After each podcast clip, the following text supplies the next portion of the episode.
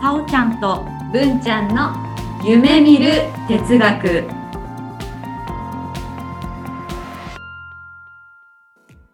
この番組は NPO 法人カナエルで活動するさおちゃんこと菅原沙織と文ちゃんこと鈴木志門の好奇心旺盛な2人がさまざまなテーマに沿ってゆるーく知的探求する番組です。せーの、きらりん、さおちゃんです。うんちゃんです。ごきげんよう。よどんはい、さおちゃん、うもどうも。やってまいりました。お振り返りの回です。なんか早いような、長かったような2ヶ月ですね。これ10月末ってことですよね。そうです、そうです。わお。つまつうんで。すね。まあ、いつものように予告を聞きながら、はい。あの、二人で振り返ってみたいなと思うんですが、うんまあ、ちょっとざっくりね、もうまあだんだんね、秋、秋というかもう冬だよね。そうだねす。ごい寒くなってきて、うん。この2ヶ月って結構こう天気的にも変化がすごいあった2ヶ月だなって思うんですけども、うん。うん、さおちゃんはどうでしたかそうですね。周りにインフルエンザの人がいたりとか、あまあ、周りっていうか友達がなってたりして、うんうんなんかもう冬だなってすごい思った。そうですねうん。なんかでも今年のインフルエンザちょっと早くなかったですかそんな気がします。いつもさ、あのワクチン、ワワククチンチンっていうんだっけそうワクチンを打つ打たないみたいな話をしそうそう出してからうん流行ってくるイメージだったんですけども、うん。なんかね今年はそういう話をする前にうん。インフルエンザが流行りね。私の周りではコロフルという言葉もはや流行語にえー、な何りまして、はい。コロナとインフルエンザがどっちもかかっちゃうみたいえー、どっちも慣れるのそういうのって。な。ねえでもコロフルだったんだよみたいなのを聞いてたんですよね。ただまあ巷は検査するキットが今ほとんどないと。えなので、まあ、もしかしたらコロナの症状かインフルの症状かよくわからないんだけども高熱が出てうん。節々が痛くなってっていうような症状が出た人たちを言ったのかもしれないね。うんうんうん。まあ、そんな感じで2ヶ月動いてきましたけどもはい。早速早速ちょっと聞いてみましょうか。ね。はいではいきますねエピソード80。そうちゃんそうちゃんかわいい。バービー見てきたよ。あ本当に。可愛かっ可愛かったよね。私一番最後のセリフがすごい好きでさ。た。その話はまた今度。はい。次回は文ちゃんとさおちゃんで映画バービーの感想をお話しします。お楽しみに。キラリーン。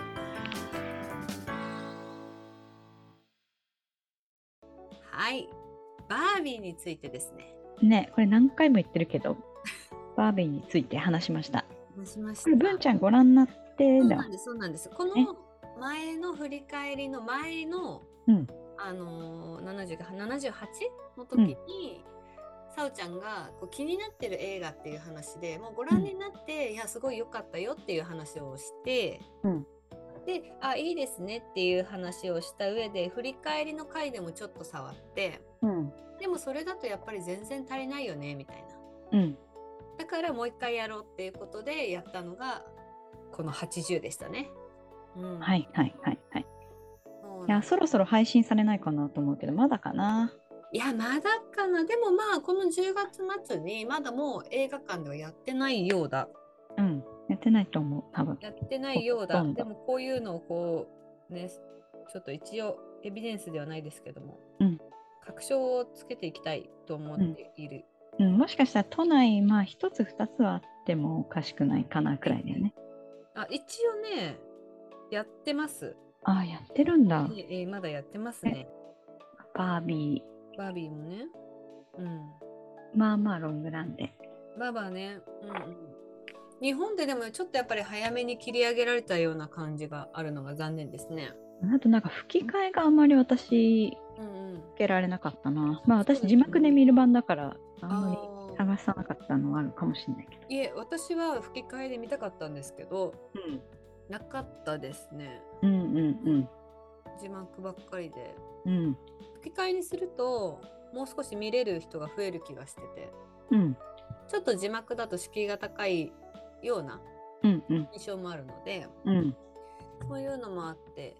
なんかもったいなかったななんても思ってますね。ね、でもバービーとついでにオッペンハイマーも見たいのにさ、あのバーベンハイマーで見な炎上くしないてですか私見る限り日本で公開まだ決まってないの。そうですね。やってほしいんだけどな。ねどうせだったらねやそっうてその、なんだろうなこっちの変なネガティブなフィルターをうん。こうちょっと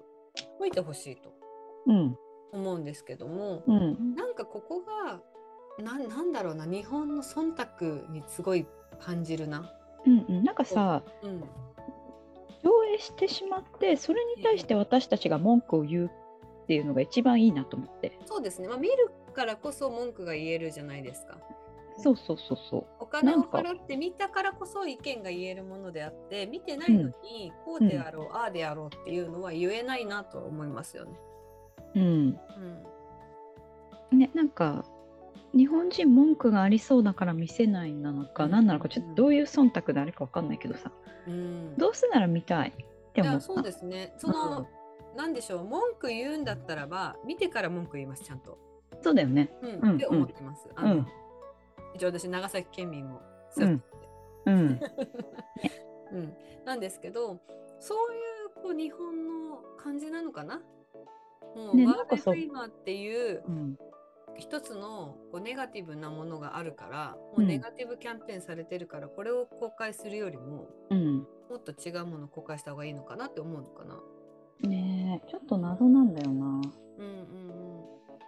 まあでもこ結構ね今回の今のワードとかは、まあ、そういうこの後のエピソードとかにもつながってくるようなうん感じなんですけども、はい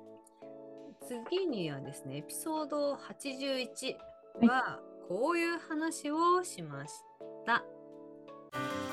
さおちゃんさおちゃんはーいあのねみんなが言ってたんだけどあでもね一般的に言ったらば対にあったその話はまた今度はい次回は文ちゃんとさおちゃんで一般化に気をつけろについてお話ししますお楽しみにキラリン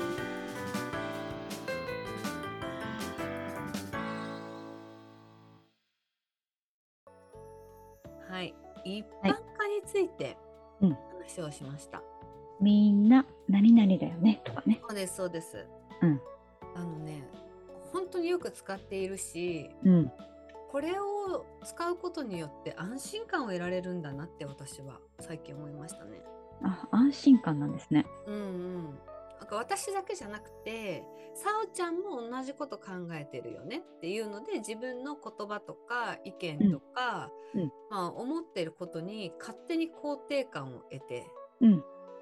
で安心感だったりとか、自分の中でのこうせ背中を押すみたいなうんっていうのがあるのかなって思いましたね。うん、じゃあ文ちゃんはうん。人数が多いその自分の意見を支持する人数が多い方が安心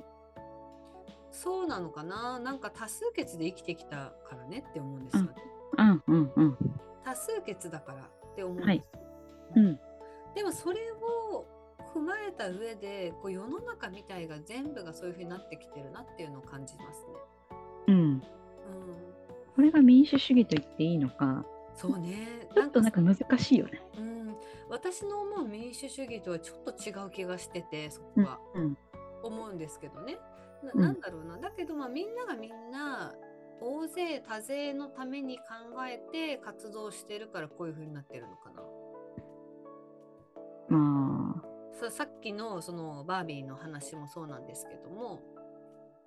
あのみんながこれって多分嫌だよねって思うからじゃあ上映しないようにしようかとか、うんうん、そこにその誰かの意見個別な意見はなくてもみんながこういうふうに思うんじゃないかなみんながこうなんじゃないかなっていうのがこうあまりにもこう先立ちすぎててうんそこに子がないというか。うんうんうん一体だから誰得みたいな一はい体これはじゃあだ、誰の意見なんですかっていううんいう感じがあって民主主義ってそれとはちょっと違う印象があるんですけどね、うんうん、でもこれが民主主義なのかなでも多数決が民主主義だから多数決で決めることが民主主義のやり方だよ。でも実際このバービーに関しても多数決してないよね。うん。ポイントはそこかなって思ってて。うん。うん、多数決してあじゃあもうか確実にみんな見たくないんですねって分かる人たちが多ければ納得するんですよ私もきっと。うん。ただ多数決もしないんしなくてきっとこれダメになるよね多数決してないけどダメになるよねじゃあ引き下げましょうっていうのがなんか今のこうももやもやというか、うん。うん、忖度の上でできてる世の中みたいうん。うん。な感じがするなぁ。うんねねうん、それが民主主義なのかな。うん、難しい。お勉強うんしがいがありますね。本当ですね。うん本当に学びが多いです。うんそしてそして次がエピソード82。そうちゃんさおちゃんはい。街を歩くとさこれみんながねこう同じ格好してたりとかするんだよねなんかブランドいい同じブランドなのかなっててさ集団にこう属成したいとかそういう気持ちがあるのかなと、うん、その話はまた今度はい、次回は文ちゃんとさおちゃんで高級ブランド品についてお話しします。お楽しみに。キラリン。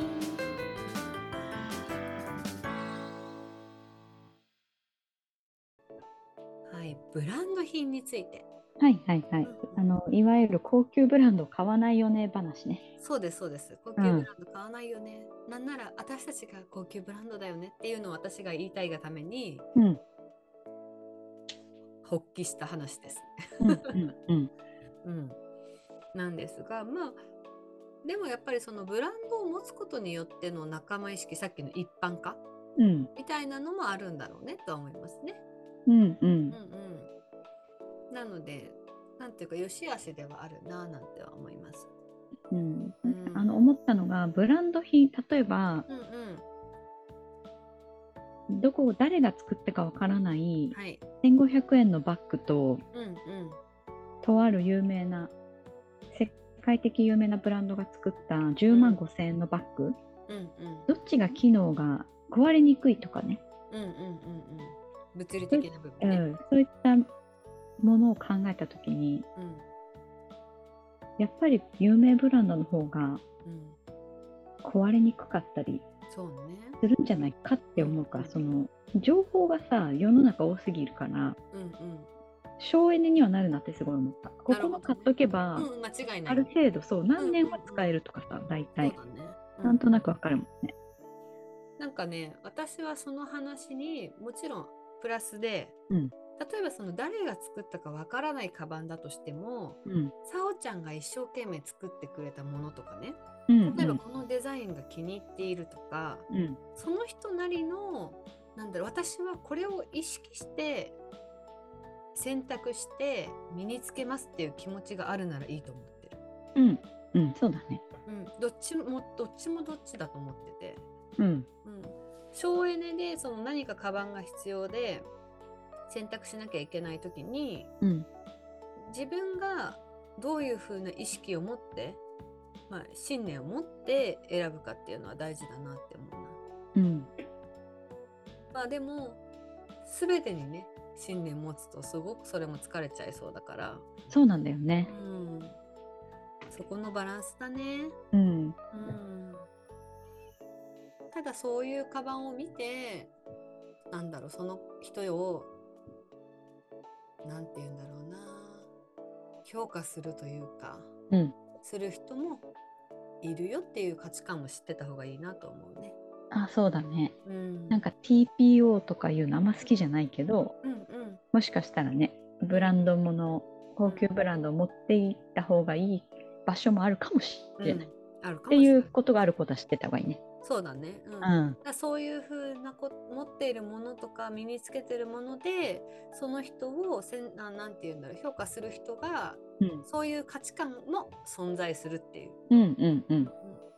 っていうのも知ってた方がいいね。そうだねまあでもそれも含めて全ては自分次第かなって思うね。うん自分の自己一致感がまずは大事。大事だと思うねうん、そうだね。うん自己一致感だね。うん。あんまり意識しないところかなと思っててそういう持ち物とか、うん。うんだけどそういうところにもちょっと意識して目を向けてあげるといろいろ変わるのかななんて思うね。そうだね。うん、そんな感じでお話ししましはた。い。でですね、じゃあエピソード83。さおちゃん、さおちゃん。はーいあのさ、これがさ、あれで、あ、それをそういうふうにして、これでこう決着するとどうなんかこれどの時点で質問していいかちょっとわかんないんだけど。うん、その話はまた今度。はい、次回は人の話がわからないとハンガーの話です。お楽しみに。キラリン。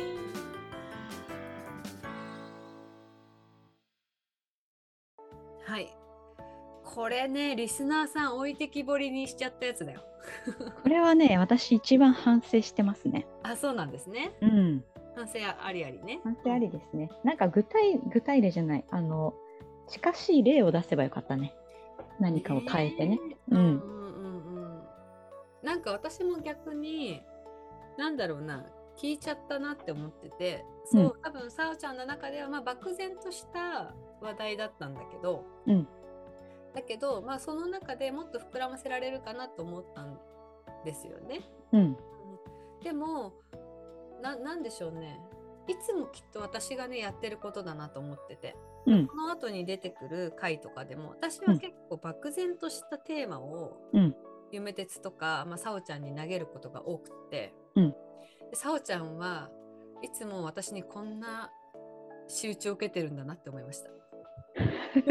わかりますそうわかんない。 なんでしょうなんか私は概念とかやっぱ漠然としたもの結構好きでその見るうんとモデルとはちょっと違ってて、うんこう表現しにくいふわふわしたもの、うん、ちょっと抽象度高い系ね。うん抽象度高い系、うん、だから結局話してる方も聞いてる方もえ一体これは何の話をしてるんですかみたいなっうんうんうん。ていうのを結構しがちだなっていうのをうん。なんかねこっちのメタポジションを無理くりねチェンジさせられた感じがあってうん。ああさおちゃんいつもこうだったのかって思ってます。なるほど。うんうん、だからいい学びでしたよ。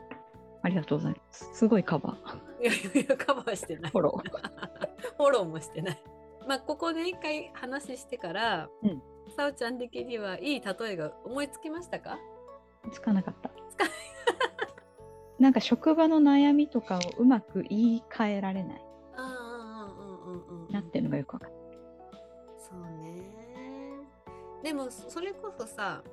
あのこの2ヶ月過ぎてきてね、うんこう国の政策とか選挙系の、あの告知みたいなのがすごい近くない？あ、そうえって思っちゃった。うん。あのだからダイバーシティであー、なんか分かるようで分かんないみたいな。そうそうそうそうそううんが近いんじゃないかな、うんうんうん、うえん。結局じゃあ制作何するんですかみたいなうんだけどその私はそういうところなんでしょうねみんなをみんなを何平等にというか社会的に置いてきぼりに誰もしないとかさ、うん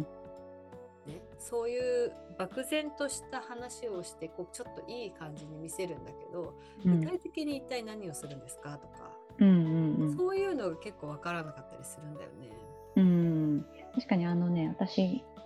すごいそれで同じようなこと思ったのがうんちょっと前にニュースでうんうん小中学生のうん不登校生徒うんうん学校に行ってない子が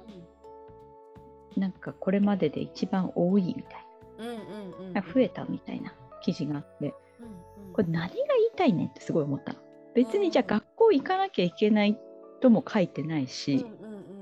その行ってない子の家庭環境が悪いとも書いてない。うんうんうんただそのまあ数字が出てきたからそのじっと新聞とか出すわけじゃん。はいはいはいはいでそれから私たちは何を考えるかっていうやっぱこっちのリテラシーがめちゃくちゃ求められるんだなとか思ったりして。まあ本当そうですよね何が言いたいんでしょうっていううんそうそうそう。こういうことって世の中いくらでもあるんだと思ってうんでうんうんそのぼんやり抽象度高い話の中で私はこういう面をこう見てこう考えますって言えるような頭を持ってなきゃいけないんだっていうのがよくわかなるほどね、る。うんそうだねなんか私はそこのが結構やっぱり勝手にねあこういうこと言いたいんだなって解釈しちゃってたりするなそこはちょっとじゃあ例えば反省だな、うんあ不登校の話が出たら、うんうんじゃあいじめが増えたんですかとか思っちゃうみたいなそういうそうそうそうそううとは言ってないけどじゃあいそじうめ増えたうんとか、うん学校に行けない子が増えたんだなみたいな、うんうんうんでそれは多分この人たちは学校法人とかのやり方とか、まあ、公立のね学校のあり方みたいなのを話ししたいのかなとかうんうんうんで勝手に解釈しちゃうはいはいはな、いうんうん、でも確かに何が言いたいのっていうふうにとどまる方が自由度が高いよねそうだね考えの思考の自由度かなうんうんと思うねうんなんかそのさっきの私の偏った考え方だと、うん戻ってくるまでに時間がかかるじゃない。いやいや、うん文ちゃんそういうこと言いたかったわけじゃないよって言ったらまたそのゼロ地点に戻ってこなきゃいけないじゃないうんそこからもう一回考えなさ直さなきゃいけないと結構こう非効率的だなと思っててうんまあ突き進めばいいんだけどいやそんなことはないって突き進めばいいんだけども、うん柔軟度の高い考え方をしたいするんだったらばやっぱりゼロポジションに戻ってきて、あうんこの人はこういうことが言いたかったんだみたいなのを考えてうん進めた方が楽なんだけども、えうんーでもあれよあのよくある最近のねあのごめん小中学校のニュースで今さおちゃんの話聞いて思いついたんだけども、うんここ最近その小学校の小学生の登校のクレーム数がすごい激増してんだってえ親が小学校に電車とかバスとかを使っている小学生に対してのうんクレーム、第三者ってい第うか三者親でもなそくのってこ同と乗ね者、うん、でねその激増の数を見るとすっごいじゃあもう毎年毎年例年の、まあ、小学生が極悪人みたいなぐらいの数らしいのよ。うんだけどいたってそういうニュースはないじゃない聞かないうん、そうなの。うんで私自身こうここ何年か本当に子供たちをこう見る機会があるあるから何年か通して見ていても、まあ、毎年変わらないよ。なうんなんならば私自分が1年生とか小学生の時とかと変わらないと思っててうんだけど周りの環境が変わってるんだよね。うんまあ、コロナで喋ることとか唾が飛ぶことに対して過敏になってる人もいれば、まあ、分からないこう余裕がなくてイライラしてる人もいるかもしれないけどもうんそのニュースではさも子供が極悪人になってるかっていう風な形で書いてあったんだけどもうんでも一方でその子供自身じゃなくてやっぱりそういったまあ判断する方が変わってるってこともあるんだなと思ってうんなんか心の余裕がなくなってきてるのかね日本人そうかもね。うなんか治安悪くなってきたなとか思ったりするもんちょっあーとなんかうんうん取りがないかもねえなんか寂しいよねうんううんん治安がねなんかそれってほら外国の方が旅行で来てるからとかじゃなくって日本人のし質ってところよね、うんうん、感じるところはそうだねなんかそれは寂しい感じだなね、今度クレームについて一回話してみましょうか。いいですねうん。クリームについてねじゃあじゃあえー、とでは次ですねエピソード84そうちゃんそうちゃんはーい。今回は3度目のえ、もっとじゃない？え、え待って何回だろう。うんうんあその話はまた今度次回は元さんをお招きして、文ちゃんとさおちゃんと三人で映画バービーについてお話しします。バービーはお話しするの三回目です。お楽しみに。キラリン。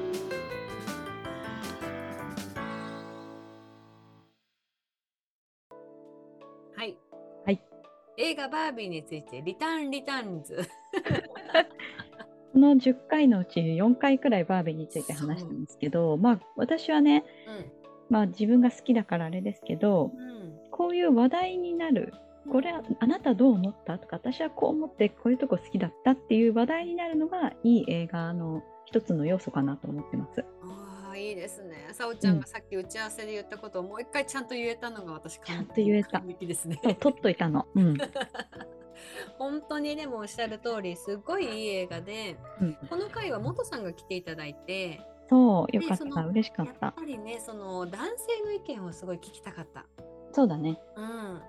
私自分が映画鑑賞した時にやっぱりお隣が男性の方を一人でご覧になってたんですけども、うんナンパしたかったうん。で「あなたどう思いました?」って、うん聞きたかったなうんうんそのぐらいだとすごいこの男性の意見はやっぱりあやっぱりねって思うところもあればあうんやっぱさすが元さんだなって思うところもありましたね。ねうんうん、よかったです。ねえそうなんですよ。やっぱり元さんは県目線なんだね。ね我々が全くなかった県目線。そうだね。ううんん、全くなかったね県目線。うんでもやっぱそうなんだなと思うね。うん。だねまあでもこう何度も何度も話すけど、うんやっぱりこういろんな気づきがあったりやっぱりいろんなシーンがあるよね。そうだね。で特に印象的なのが自分がこう思い入れのあるシーンはどこですかっていう質問をこうすると多分みんなバラバラなんじゃないかなって思うんだよね。そうだね。うんまあ、インパクトがあるのはやっぱ最後の私シーンね。うんあのなんあ婦人科検検診。診うんに行くとこ婦ろ人科のが受診ね。うインん。パクトはあるんですけども、うん。でも結構みんな違うところを言うのではないかなと思っている。うん、あの洗脳を解くスピーチであったり、もしくは剣が剣でいいっていう場面であそっうね。うん、バービーが人間になるっていううんうん場面であったり、そうだね。うん、うんうん本当になんかね見どころがたくさんあるいいシーンだったなってうんいいシーンが多い映画だなと思いますねはい早く配信になってくれたらいいなってねですねうんうんうんそんな感じですけど一応多分ねあの今回をもちましてバービー話はきっともう終わりわかんないわえわかんないない、まあ、配信始まったら私またさ2回とか見るからさ次英語字幕で見たりするからさなんか言うかもしれない そうかそうかそうかだって1週間に1回しかさこの夢鉄してないのにさもう4回話してんだよ一月バービー話してんだよすごいよすねごいよね。グレタ・ガーウィグ監督に何かお送りしたいわ本当ね、うんこういう時お送りする時何を送りたいの？お金んお金お金。ってことはもう見て見てお布施ってことよね。うんうん、グッズ買ったりとか、あそうねうん DVD 買ったりとか、うん、うん、それが一番届く気がする。そうだねうん、うんそうですね。まあそんな感じでじゃあ配信したらまたもしかしたら話をするかもしれませんっていうことで。うんここまで来たら見るしかないと思ってます、皆 さん。見ないと、見ないと一月夢鉄それこそ話がわからない回だからね。そうだねなのでそんな感じでお話ししました。はい。はい、そしてエピソード85はあちゃんさおちゃんはーい今日はね燃え上がるよ炎上するよもう話題のニュースの本音とか言っちゃっていいかなおっとその話はまた今度次回は文ちゃんとさおちゃんで最近思う本音をぶちまけてしまいますお楽しみにキラリンはい歯に絹着せないないねこれ何ねいいよ言って歯に絹着せずに話し言えないわ これねいや一番の問題解かなと思いますまあそうですね割とはあの自分の立場をはっきりして喋ってしまったよね、うんうんうんまあ、そういう回もあってもちろんいいと思ってるし、うんうんうん自分の主張は、まあ、あるからねそれを話したっていうところで、そうですね私それをなんかねこの回というかまあもともとこの今月、うん今月というかこの2ヶ月で、うんすごく考えさせられたなと思っていて、うんこの一般化を話した時に、うんやっぱりこうみんな何々だよねって、まあ、私自身ねうん自分を肯定するために言葉を選んでるんだなっていうのをこう気づいたりとかしてて、うんでまあ、その流れからあのこういった85みたいに自分の意見を話す会みたいなのをこう設けると、うんなんというかこう言葉の語彙力がないというかねこう自分の中でこう思ってるんだけどちょっと違う形じゃないと表現できないみたいな。うん、そういうのをすごいこう感じたもどかしさを感じた回なんですよね。誰かに忖度してるんですか忖度じゃないのよ。うん忖度じゃなくって、なんか私が言いたいのは甘じょっぱいなんだけどしょっぱいって言っちゃうとしょっぱいになっちゃうじゃんみたいなあわかるかなっていう感じなんですよね。うん、あ、うんそその言葉の語彙力の少なさみたいなのをすごく痛感した回ですね。はいはいはいはいはういんうんうんだから聞く人が聞いたらなんか違うように取られるだろうなとかうんうん、そうするとこの会は何のための会なのかみたいなのとかの、うん自分の中の信念みたいなのがきちんと出来上がってないから、うんなんかただただ自分が喋りたいことをていうか喋りたかったんだよね、まあそうだねううんん特にジャニーズのことねうんもうジャニーズのこと話したくて話したくて仕方がなくて、うんでだからこう話したいという欲求に言葉選びとかの手間をかけなさすぎたなみたいな。うんうんうん、そういう反省がありますね。はい、はい、うんうんさおちゃんどうですか？私はそうですねあの世間一般でダメだよねってされてるものを批判するとうんうん。ダメだよねって言えば正しいじゃんそうね。そうするとなんか自分が正しいように思えてくるああ、それごめん。後でもう次の回でも私それ言いたい分だよね。うんうん、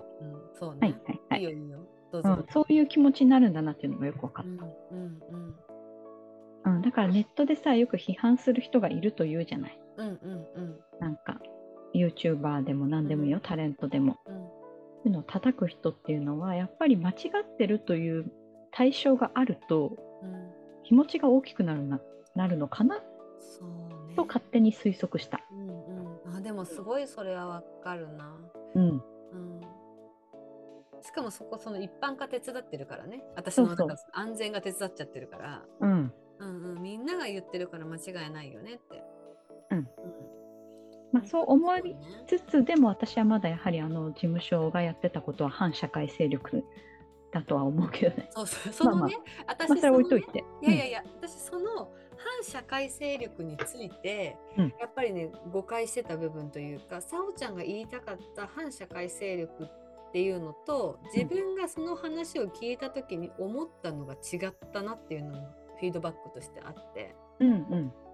なんかやっぱりその反社会勢力っていうとそれこそオレオレ詐欺とか私そういうのをパッと思いついたのね、うんうんうんまあ、いわゆるまあ自分のためだけの利益のために他の人のに対して加害するまあ、うん、特に組織関係なく無差別のね。そうそうそう言葉としては同じなんだよね、うんなんだけどやっぱそこの対象者が違うねっていうふうに思ったからああいった意見をお伝えしたんですけども、うんでもいやいや言葉だけで言ったら同じだから確かにさおちゃんの言う反社会勢力にうん当てはまるんだよ。うんで私がそこにまた違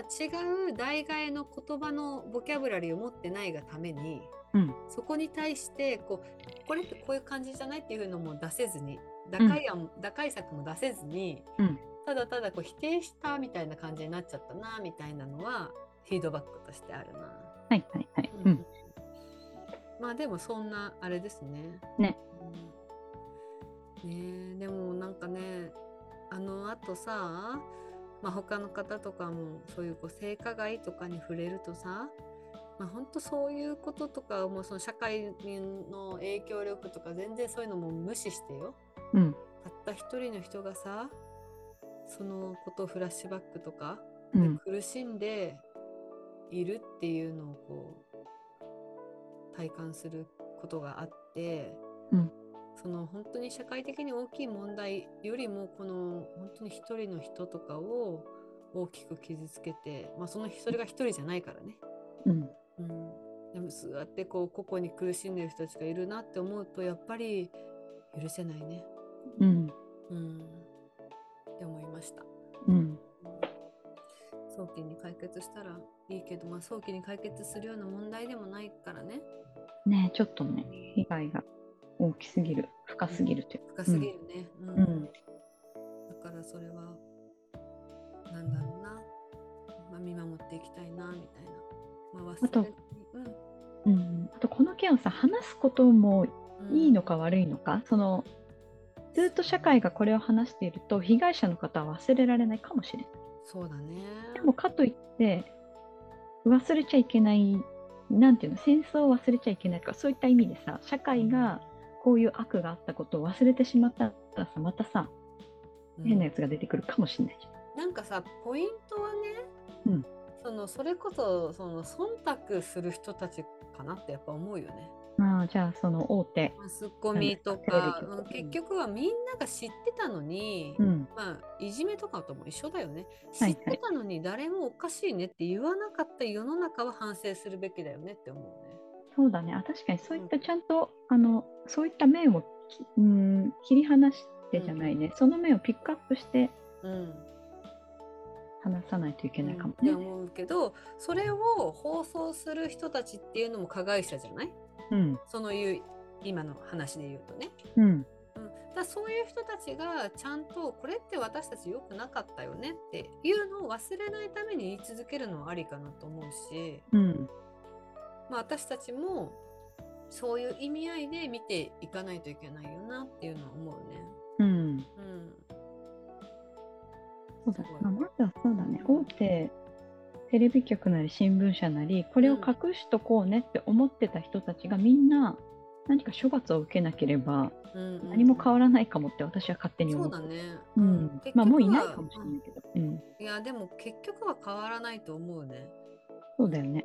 まあそれが人間なのかな。そうか。そうね。何なんだろうなって思っちゃうんう。うそんこ、にでもさこう相反してさすうんるよりも巻かれた方が楽だったりするんだろうん、なんかさ、うね。うん。この前ニュースでねとある専門学校生例えば20そこらだったのかななんか女性がねうん。バイクでうん暴走してましたみほうたいな、40キロ道路を90キロで走って捕まりましたみたいな、はいはいはいはい。まあ、確かお怪我された人はいなかったと思うんだけどうんうんその人は顔も写真も出てたのうん。あのその捕まった人ねうんうん。そうやってちゃんとちゃんとじゃないなんていうのそういったことは顔も出すうん写真も出すのに、うんこのジャニーズの件でうん。まあ、その刑事的とか民事的にこう訴えられないからかもしれないけど関わってた悪い人たちって顔も名前も何にも出ないわけそうねこ。こもやっぱ誰かがフィルターかけてるよねって思っちゃってる自分がいるなんならその当事者の人の写真だってうん家かそうあのなんだろう盗撮みたいな感じそうのさ他の方のなんかパーティーか何かに出てた時の写真とかしかなくないうんねえでもそれを言うと私の違和感としてはうん事件とかが何かあった時に被害者の名前とかお顔ばっかり出すのはすごいああよくないよってね思う、うんうんまだほらかあの犯人が捕まってないっていう状態うんだとしても被害者はさ出さなくていいよそうだよねって思っちゃうんだよね。うんもちろんなんかこういうことがあってなんていうのっていうのをこう情報共有として知りたかったりするじゃないうんは私の住んでる家の近くでなんて言うんだろう逃げてる人がいるんだわとかさうんそういう人とかの情報は知りたいんだけどその被害者のでまたこういう風な形の状態で見つ遺体が見つかってとかうんそういう情報とかあとはそのほら過去のさいろいろの話とかさうん言われるじゃない、うんなんかそういうのってすっごいこうご家族とかねその親しい方たちはさもういたたまれないよねって思うう。んうんね。うん。そう思うな。だからそういうこうマスコミのこうあり方みたいなのをこう考えてもらえたらいいのかな。まあ、情報発信のね。うんうん。ねだってジャニーズの事務所の幹部やってた人たちの名前なんて一人も知らない私一回も出てきてないしね。でしょうん。ねねえ。そこをこうグイグイしてくれる人はいるのかしら。ねうんなかなかそういうところが民主主義じゃないなって思うね。なんか民主主義でもこういうふうにしてほしいって思うことをこうガツガツできる人がいない気がするな。えうんうん、と思いましたね。はいまあそんな話で最後がエピソード86。いさおちゃん、さおちゃはん。ーいはい、まあまあまあまあまあまあ、よしよし、なのど飴も持ったし、お水も持ったし、マイクも OK だ、よしよし、いいねいいね、夢鉄始めようか。あ備えあれば憂いなしあっと、その話はまた今度。はい次回は文ちゃんとさおちゃんで備えについてお話ししますお楽しみにキラリンはい。備えといじめについて。うん。これね、私さっきさおちゃんが言う、おっしゃった、あの、正しいことを、正しい、なんていうか、間違えていることを間違えていると言った、いうことに対しての、うんこう気持ちが大きくなる、うん心境が本当に強かったなって、大きく反省しました。な自分の中でそういう体感覚があったうとん認知したんですねあったのが認知しましたね。うんうんそのまあ多分自分の中でいろいろプライベートのことも含めてうんリンクする、自分の中で紐づいてることが多すぎてうんですごくこう感動感情的に話してしまった部分があるなって思いましたね。うんうんうん、なのでそこがすごい反省です。もうあえはていも反省だね、フィードバックじゃないな。うんうんうそんこは反省しなきゃいけないなと思ってて、うんで、まあ、それこそこのじゅこの情報配信番組じゃないねこれね今情報配信番組って言っちゃったけどこれ何の番組曖昧な番組そうそうそうそうそうそうそうこそうれ宣伝でもないからね叶えるそうなのそうなのまあだから我結々局、うんこれはだからさ何のためにやってるかみたいなのがまたちょっと入っちゃうんだけども、うん曖昧さを売ってる番組にしてはあのべきべきが多かったねっていうあ確かにうんべき多かったね多かったうんこれがねなんかここ2ヶ月のちょっと自分の中のこう思考の癖みたいなのが出てきてるなってちょっとありましたね。うんどうしてもこう決定的に話はこれはこうだからこうだよねこうだからこうだだからいけないみたいな、うんこういった思考がすごいこう出てきてて、うん、なんかちょっとね、うん、もっと違う表現したかったなっていうのがフィードバックですね大きな。はい、うんうん、だからいじめは良くないと思ってます本う当んに。うんもちろん傷つく人がいるのうはん嫌だよね嫌だと思う。ただなんだろうそのために努力はしなきゃなんていうか誰もが努力をしなきゃいけないなっていうのも思ったりしてて、うんうん、その仲良くねっていうその仲良くはまた私の中のさじ加減とかになっちゃうじゃないうんだからすごく難しい問題だなと思っててそういう難しいデリケートな問題に対して「いやいじめはダメだよね」とか「そのいじめやる人の気持ちが分かんない」みたいな感じでこう一刀両断しうんちゃうことは、まあ私らしくなかったなって思うんうんう。うん、うんだね。このあのいじめがない世界がいいなとみんな思うはずうん、ただ、まああのね、これからの社会利他的な社会になってほしいなと思うんだよね、利他的な社会。うん、その自分ばっかりうん私だけこうなんていうの止めばいいわけでもなく、うんうでんうんうんきれば家族みんなお腹いっぱいうんうん自由にありのままにうんうん過ごしてほしいできれば日本みんなできれば世界みんなって思うじゃん、。うんうんでもホモ・サピエンスそれをできた試しがないなって思ってそるうなのの勝手に歴史うんいにや考えると。私ねあの共産主義のうん表の話はすごく共感していてうんそれが実現できたらなんて素晴らしい世界でしょうねって思ってるんですけどもうん共産主義をこう歌っている、うんまあ集団うん。で幸せそうに見えないというか成功しているように見えないんですよね。そういうふうに教育を受けましたね、我々は。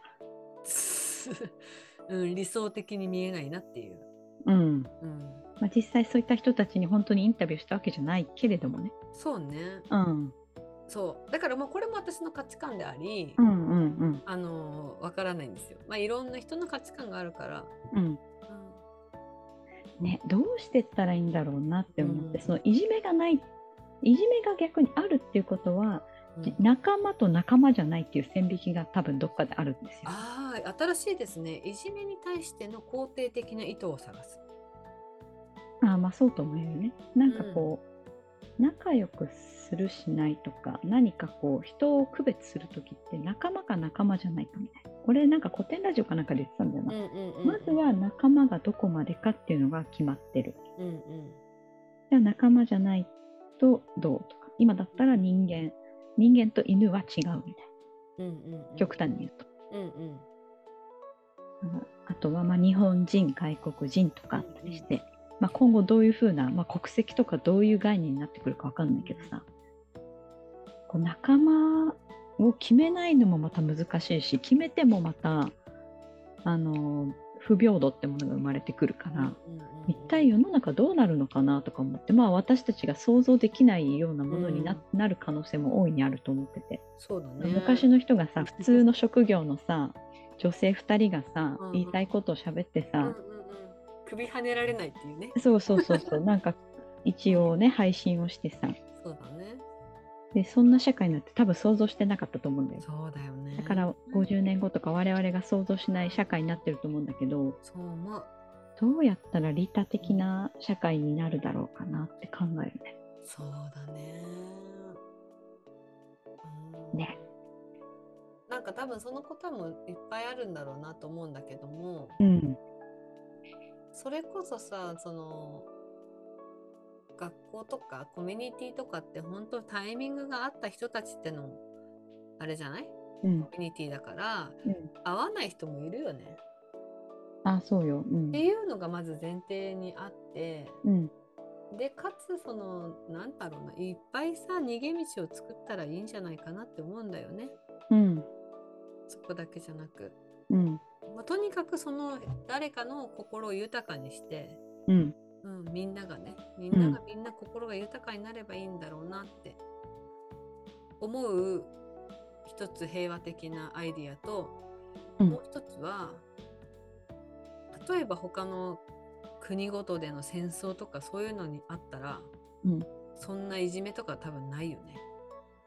って思っやちゃう。まあやってうんそんな余裕ないよねそうそうそうそうそんな余裕がない状態まで行ったらないのかもねって思ったりもするな。ああうん